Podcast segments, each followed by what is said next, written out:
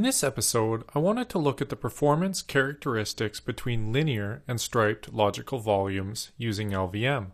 We will examine what is happening behind the scenes along with some preliminary benchmarks using an AWS i2 8x large instance with 8 800GB SSD disks, 244 gigs of RAM, and 32 virtual cores. Let's say, for example, that you have a requirement for an extremely fast storage subsystem on a single machine. You have a variety of hardware and software configuration options to choose from, some of which include hardware RAID, software RAID using MDAdmin, LVM, or even a mix and match of these. But for today, let's say that we have narrowed the selection down to LVM. So do you choose to use LVM linear or striped logical volumes? And which one has the best performance? As I mentioned a minute ago, we'll be using a machine from Amazon's cloud computing platform called AWS. The machine type is an i2 8x large storage optimized instance with 32 cores, 244 gigs of RAM, an 8 gigabyte internal OS disk, and 8 800 gigabyte SSD disks. And we basically rent this machine for about 6 bucks and 80 cents an hour. I should note that when using LVM striped logical volumes, typically the more disks you have, the better performance that you'll see. I was originally going to use the AWS HS1 8x large instance type, which has 24 2 terabyte disks, but I stopped after researching the idea. Turns out that to see the best performance on this type of instance, you need to pre warm the disk.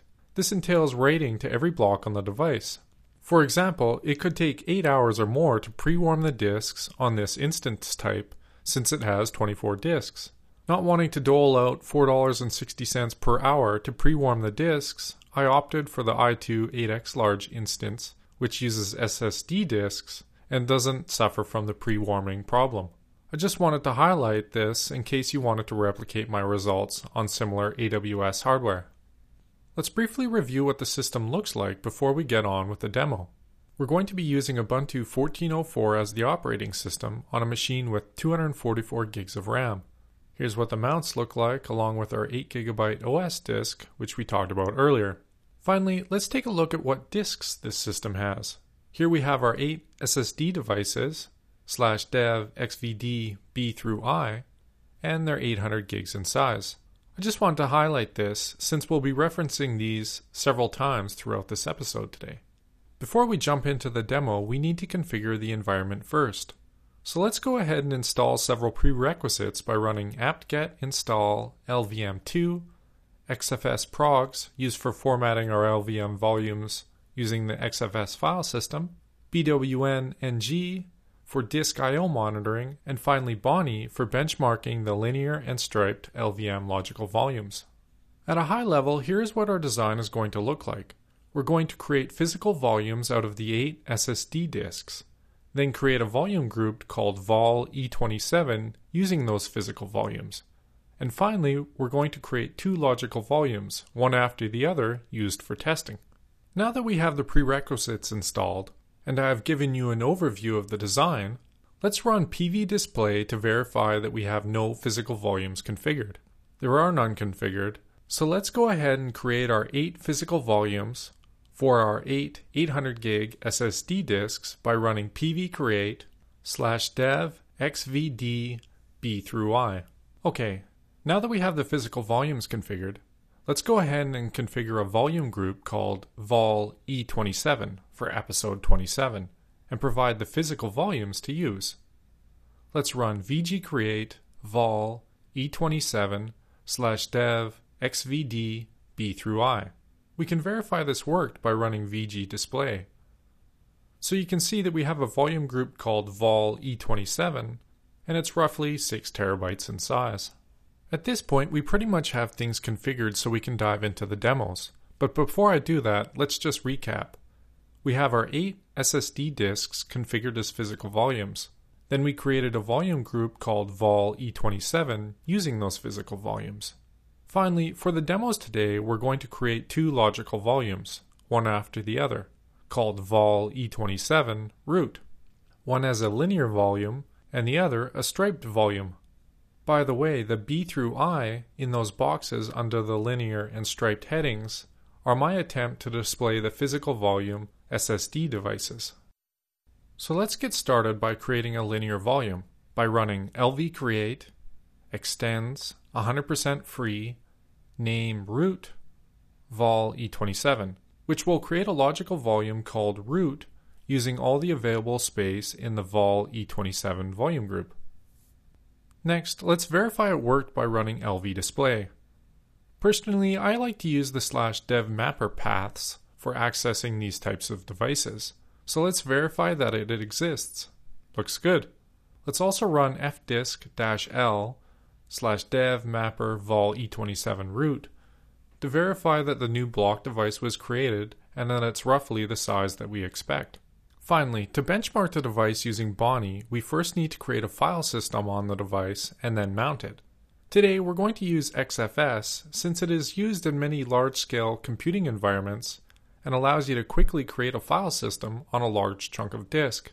In our case, we're using roughly 6 terabytes. Let's run mkfs xfs slash dev mapper vol e27 root.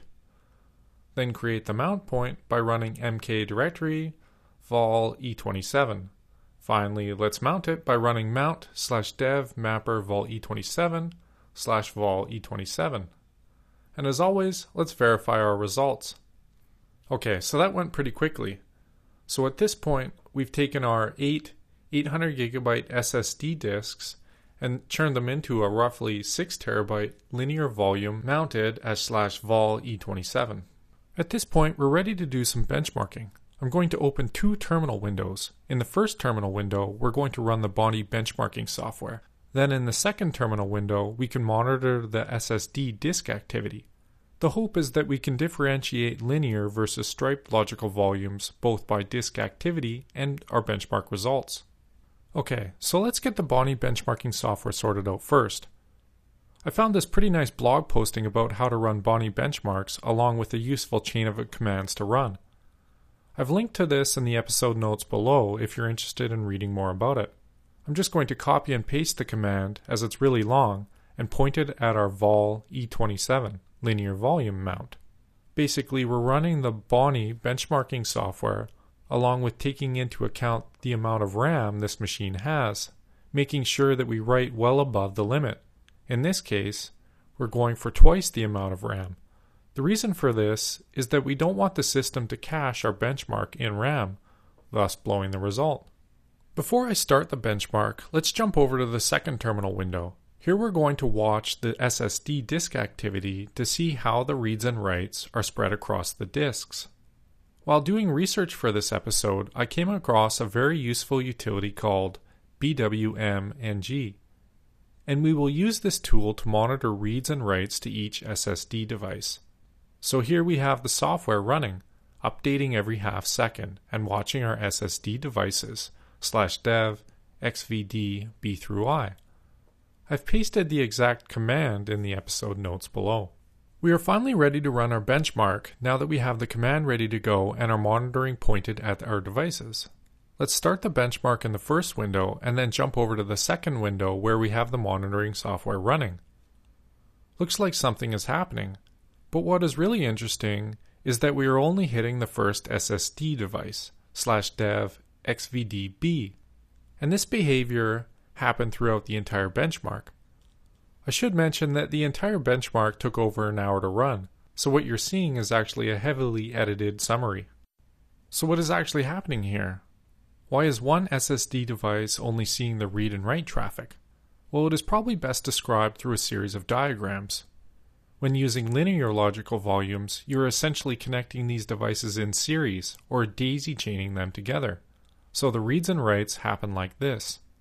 Once one device is full, it flows over to the next, etc., kind of like a waterfall effect. So in this example, even though we have 8 SSD devices, our benchmark is only hitting the first device. Okay, now that we have our results and know a little about how linear volumes work, let's move on to how striped volumes work. But first, let's clean up the linear volume. First, let's unmount the disk. Next, we can destroy the logical volume. We can do that by running lv remove slash dev vol e27 root. Okay, so let's just jump back to the diagrams for a minute. We still have our vol E27 volume group. We just need to create a new striped logical volume called vol E27 root. Let's head to the console and do that by running lv create extents 100% free stripes 8 stripe size 256 name root. Vol e27 easy enough right? And you will notice this command looks almost exactly the same as the earlier version just with the added stripes and stripe size options. These rather simple options dramatically change the performance profile as you'll see in a minute. I just wanted to mention that it's not always clear by looking at LV display whether you're running in linear or striped mode. You can see that the default LV display output does not tell you anything interesting in that regard. So you can use LVS segments to give you very little information about the logical volume. But if you're looking for detailed information about the logical volume, try running LV display-VM. And as you can see, there's a bunch of output. Let's just scroll up here for a second. So in this first block, we have the default output up at the top. Then down here, we have the detailed info about the stripe size and the devices that back it. Just as we did last time, let's go ahead and create a file system on the device by running mkfs xfs slash dev mapper vol e27 root. Then let's mount it by running mount slash dev mapper vol e27 root slash vol e27. And finally, let's verify it's mounted correctly.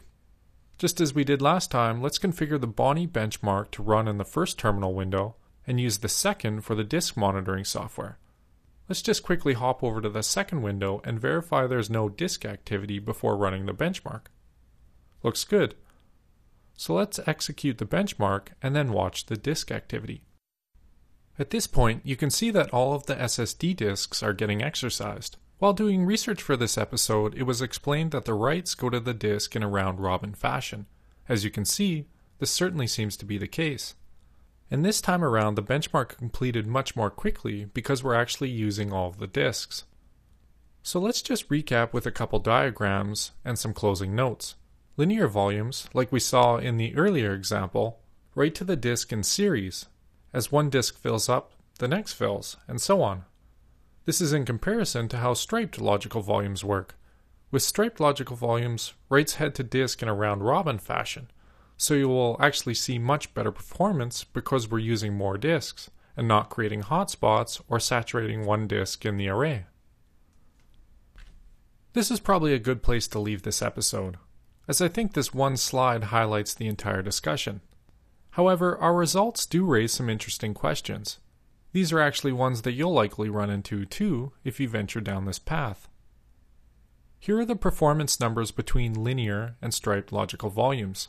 As you can see, striped logical volumes absolutely kill linear volume types. What is interesting is that I actually expected to see higher numbers, specifically for sequential reads for the striped volume type. AWS is a bit of a black box in that if we had physical hardware, we could play around with various topologies to see if we could get better performance. Personally, I think we're saturating some sort of link, but it's hard to diagnose without knowing the topology or having access to the physical hardware. The real goal of this episode was to teach the difference between linear and striped logical volumes, and I think we've done that so far. But if I had to implement this for a project I was working on, there are likely other bits I'd want to test and profile. For example, try other hardware topology designs to make sure that we have I/O channel separation and are not saturating a link somewhere. Maybe try other file systems or align LVM stripe size and file system block sizes. And let's not forget about tuning for your specific workload. There's also some issues with the way I did these tests. For example, the disk activity monitor might throw off our benchmarks due to CPU usage or something. Also, maybe XFS wasn't a good file system choice. Not to mention that if this was for a real project, I'd have to run multiple Bonnie tests and average the results.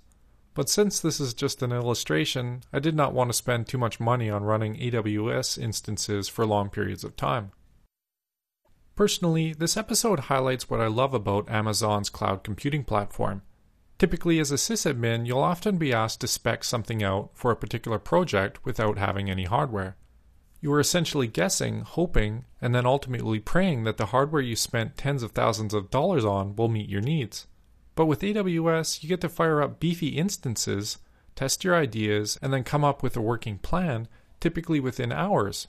As was demonstrated today, we used hardware which typically cost many thousands of dollars for several hours to do some tests, which ultimately allowed us to get a firm idea of what we can expect on this hardware. All right, that concludes this episode. Thanks for watching. If you would like to get notified about future episodes, please subscribe to my mailing list. You can do this by going to the Get Notified link in the header and entering your email address. Have questions, comments, or concerns about this episode? What about episode ideas? I'd love to hear your feedback, either good or bad. Shoot me an email, justin at sysadmincasts.com.